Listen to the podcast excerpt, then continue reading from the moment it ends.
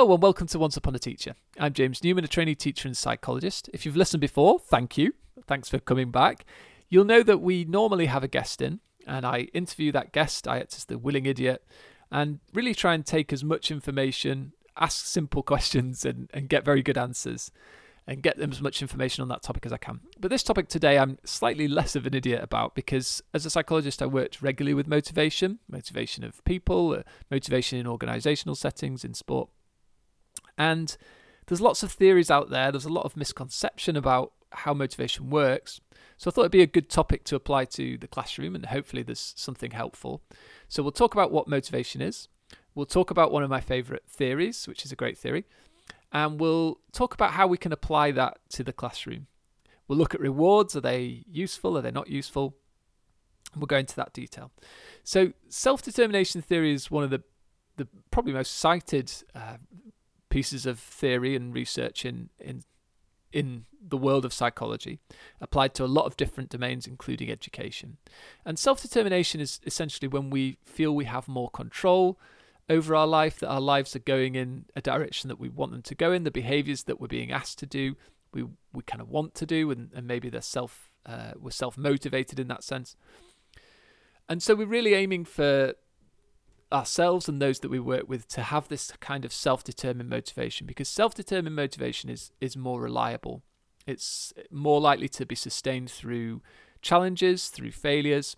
Whereas if you're always being told what to do and why to do it, you don't really necessarily develop that desire to do it yourself, then that form of motivation is far more flexible. And when that stimulus, the reward or the punishment is taken away, the, the behavior is less likely to, con- uh, to continue. So we'll talk a little bit more detail in a moment, but let's start with a part of the theory that is called the basic psychosocial needs. So it's called basic needs theory. And essentially, this says that we have three basic psychosocial needs in life the need for competence, for autonomy and relatedness, and these are often shortened to the acronym CAR. So, competence is essentially do I feel I'm good at the, the, this this task? And it's a simple psychological rule that if I feel I'm good at something, I'm more likely to uh, approach it. If I feel I'm bad at something, I'm more likely to avoid it. So, how do we increase competence? Well, we look at optimal challenge.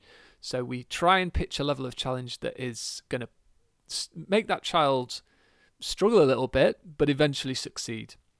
That's going to increase competence. If we put a challenge that's too easy and they succeed, we won't improve their sense of competence. If we put a challenge that's too hard and they fail, that's likely to undermine uh, competence. If we give uh, positive feedback, that can increase competence, but if we give too much, it becomes like white noise and it stops improving competence. So we've got to be quite frugal with the the the amount of feedback and praise that we give. On the other hand, if we give too much negative feedback, that's going to undermine competence.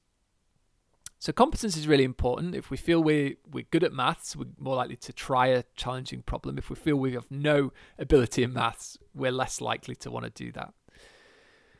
Autonomy is about choice. So we might think as teachers, well, we can't really give children loads of choice because what if one child wants to do one thing and one child wants to do the other? And I get that. There has to be some structure for teachers. But ways that you could offer choice in in your day are, you know, what sports should we do in these weeks and what should, sports should we do in the next weeks if there's a choice there. Or it could be as simple as okay in this extension task there's there's two options. So which one you want to choose is up to you. There's loads of ways to put little bits of choice in and that can just help improve autonomy and that will help improve a more internalized form of, of motivation for any task. But aside from choice autonomy is also about reason? Do I understand why I'm being asked to do do something? What's the relevance of this learning, for example? If I understand that, that's going to increase autonomy because I'm more likely to want to do it in and of itself for my own reasons.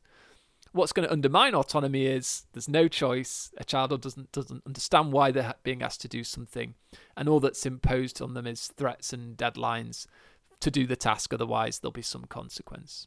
So that's autonomy. And the final thing is relatedness. And I think teachers generally are pretty good at this, I have to say. I think classrooms are good environments for relatedness. So, relatedness is when you feel that you're in an environment and, and performing in an environment, doing tasks in an environment that is respectful of you, that is caring, that's inclusive, where you feel safe and secure. What will undermine relatedness is, is comparison. So, okay, look at your work and look at Jack's work next to you. Look how much more he's done.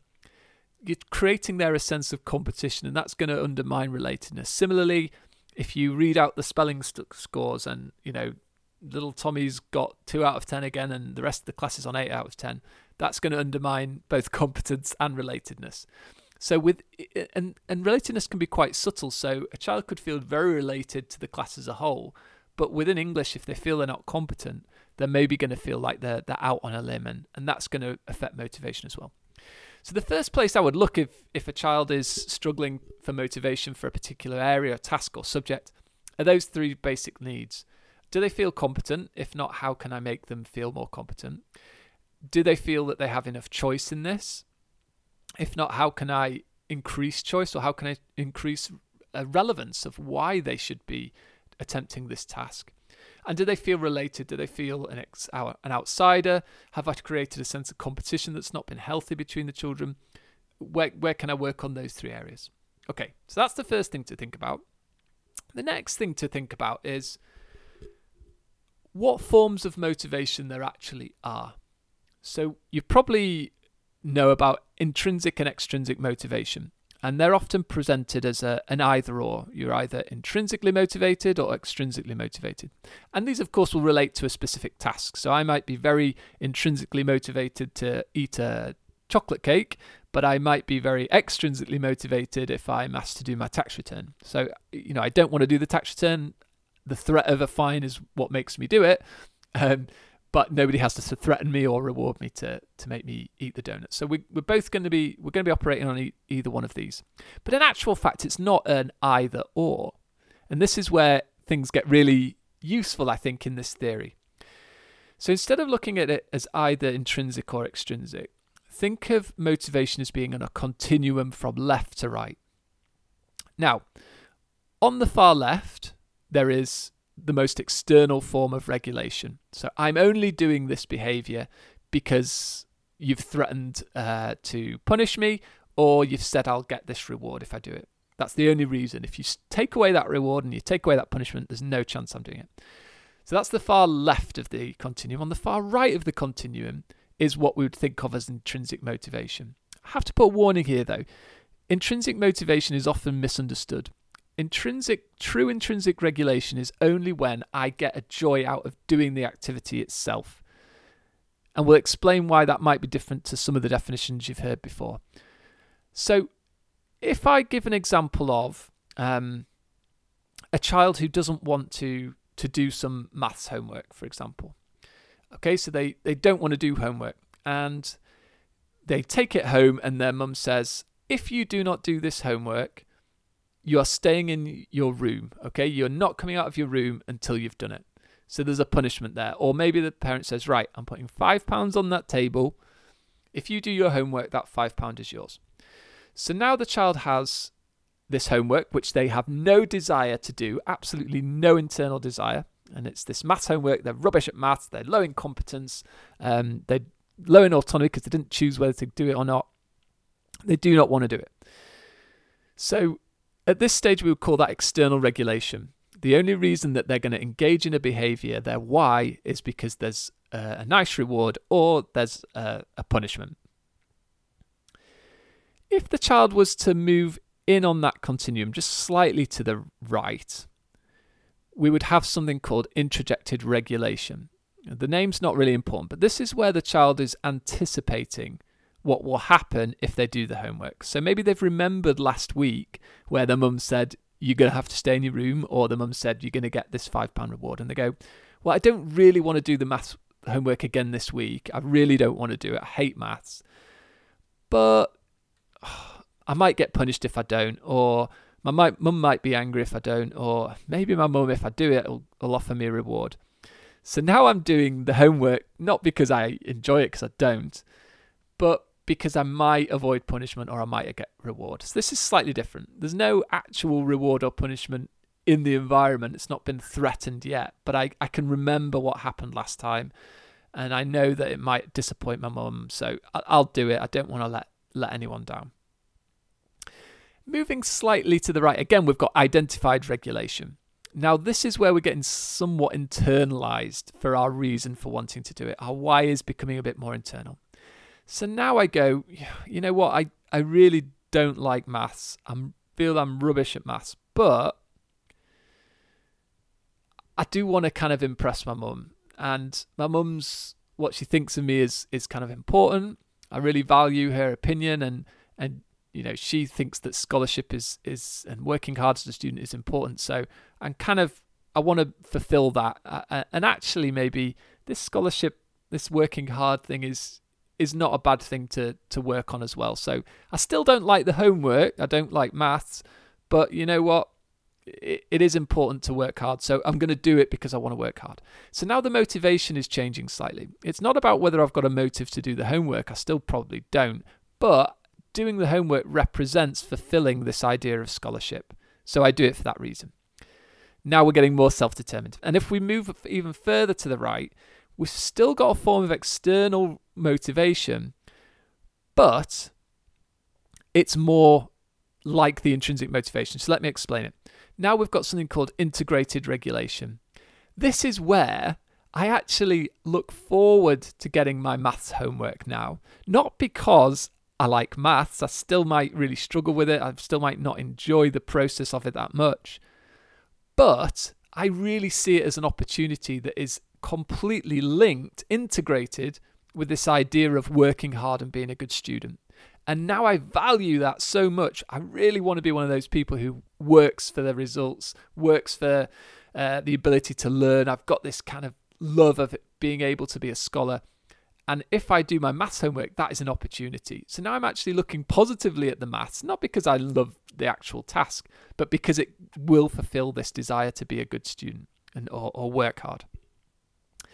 And then we move to the furthest right of this continuum, and this is true intrinsic motivation, intrinsic regulation. This is where it gets confused because if I have true intrinsic regulation, it means that sitting down with that homework, I love solving maths challenges. I love doing these calculations. There is a pure joy in and of itself. I'm not doing it to be a good scholar. I'm not doing it to avoid punishment or get a reward. I'm just doing it because the act of doing it is brilliant. And do you know what? Even if I didn't get set homework, I would get that book out and I would look for problems to solve because I just enjoy it so much. Now, what we have to be realistic about is that most students will not get to that stage with most subjects. So don't think that you need your students to be intrinsically motivated because true intrinsic motivation is rare in most things. I might be intrinsically motivated to eat the donut, and you know what? I might even apply it to some subjects like uh, I, I love um, coming up with creative sentences. So that for me is intrinsically motivating. I don't know if maths problems will ever be intrinsically motivating for me, but they don't need to be. And this is where the important thing comes in. If you want to increase motivation with your children, don't look at it as a, a case that you've got to get them from they're not at all motivated to intrinsically motivated. Look at how do you just move them slowly along that scale from less self determined, more external, towards more internal. So, how do you do that? Well, let's take a pause for a second. And I'm going to give you a little bit of a story from when I was a psychologist. So, I work with uh, an athlete and she's a, a good little athlete. And she'd got a scholarship to study in the US on a, a sports scholarship. And she was a great, great person, but she had this sense that she was really poor socially. She had a bit of social anxiety. And she would come to me and she'd say, You know, I, I just hate having to talk to people. I feel like I'm spluttering, that I don't have anything interesting to say.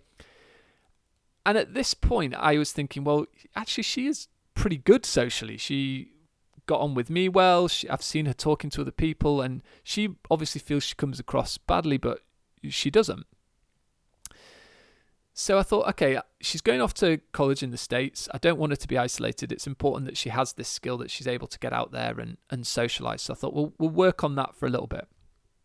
And when she was talking about this, it would have been very easy for me to go, you know what? I'm going to work on your competence by saying you are really good socially. You do get on well with people. But she was so entrenched in this view that she wasn't that she would not have taken that on board. She she would have seen that as false reassurance. And so we had to take a different tack. And I'm saying that about false reassurance because there will be some children who go, Miss, I'm I'm not doing this maths, I'm rubbish at maths. And actually maybe their their past history of, of maths homework, of maths uh, exercises is that they're way behind the rest of the class. And we can't lie to them and, and, and convince them. It, it gets to an age where the child knows that they're not as strong as other children. And trying to convince them they are is, is really empty. So here's what we did with, with this girl. We said, okay, what if it wasn't about socializing as a goal for you, but but something that you value? So I I knew her well by this point, and I knew that she valued taking on challenges and, and, and courage. These were things we'd worked on in her sport. And I said, well, look, we're going to set up some tasks for you. And I want you to be clear. these are social tasks, but I don't care how you do socially. That's not the, the, the aim of the game here. The aim is just to be courageous. These are tasks and courage. So we set up these exercises where she had to go and just go and chat to people on the street, ask them a question.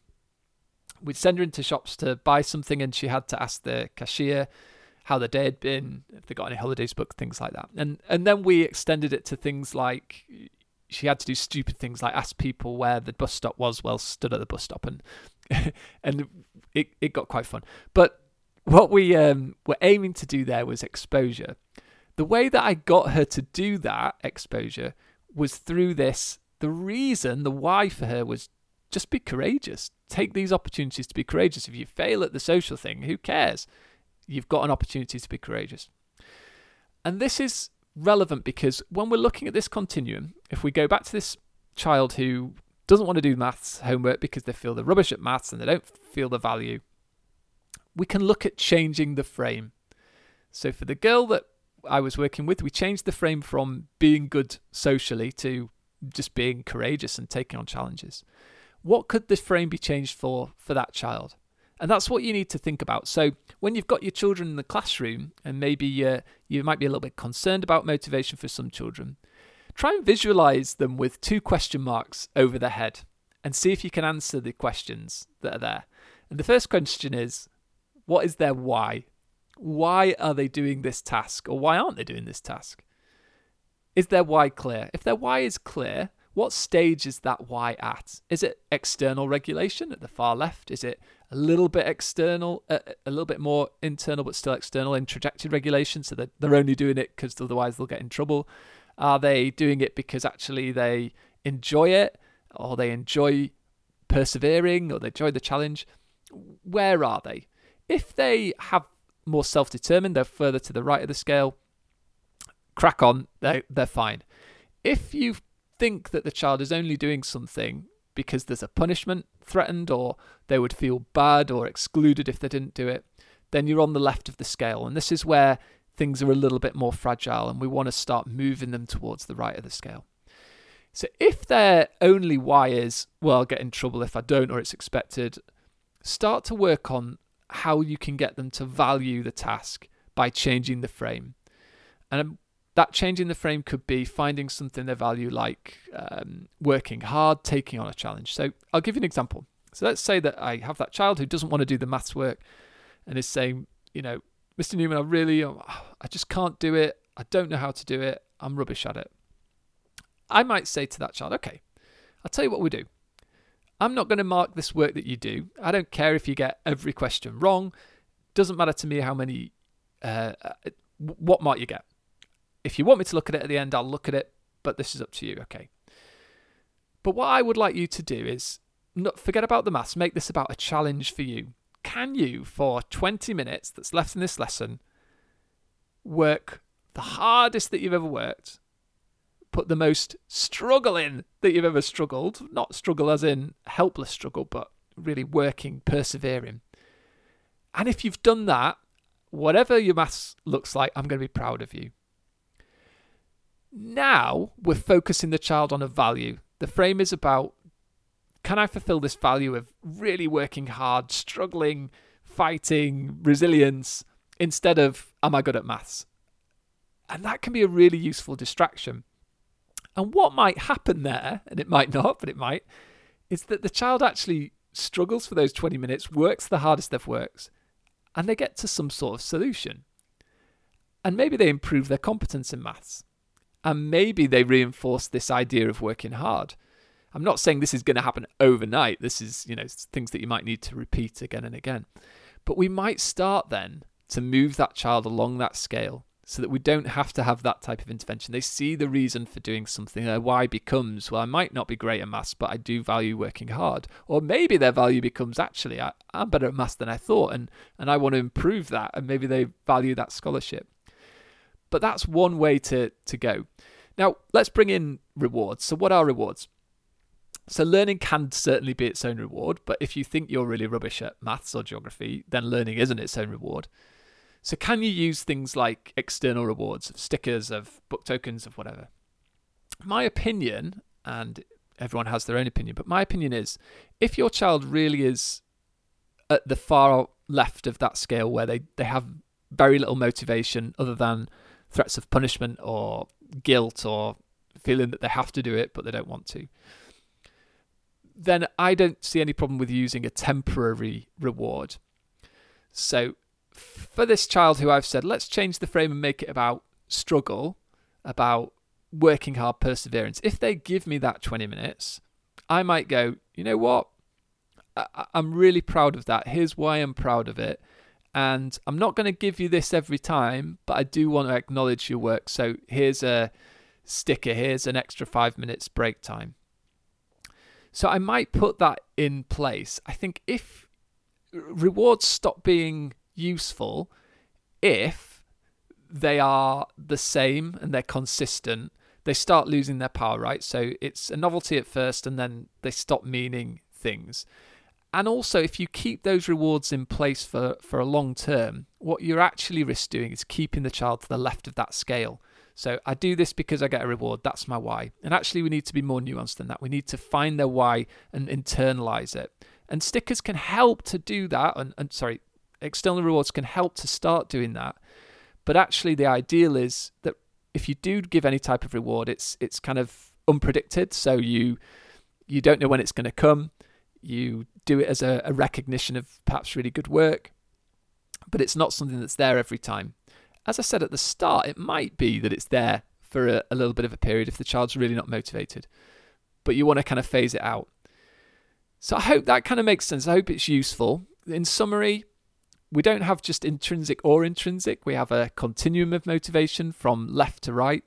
If your child that you're working with is really lacking motivation for a particular task, you can use some form of reward, but actually look at changing the frame. How do I push them towards the right? Is it by valuing scholarship, hard work, uh, commitment, um, working for the class, working for the team? It might be those things. Also, don't forget those three psychosocial needs competence, autonomy, and relatedness? How can you increase those things? If you think about motivation in this way, hopefully you'll start to see some children come unstuck. I hope that's interesting. If you've got any questions, fire them through. Um, otherwise, thanks for joining, and hopefully we'll speak to you next week.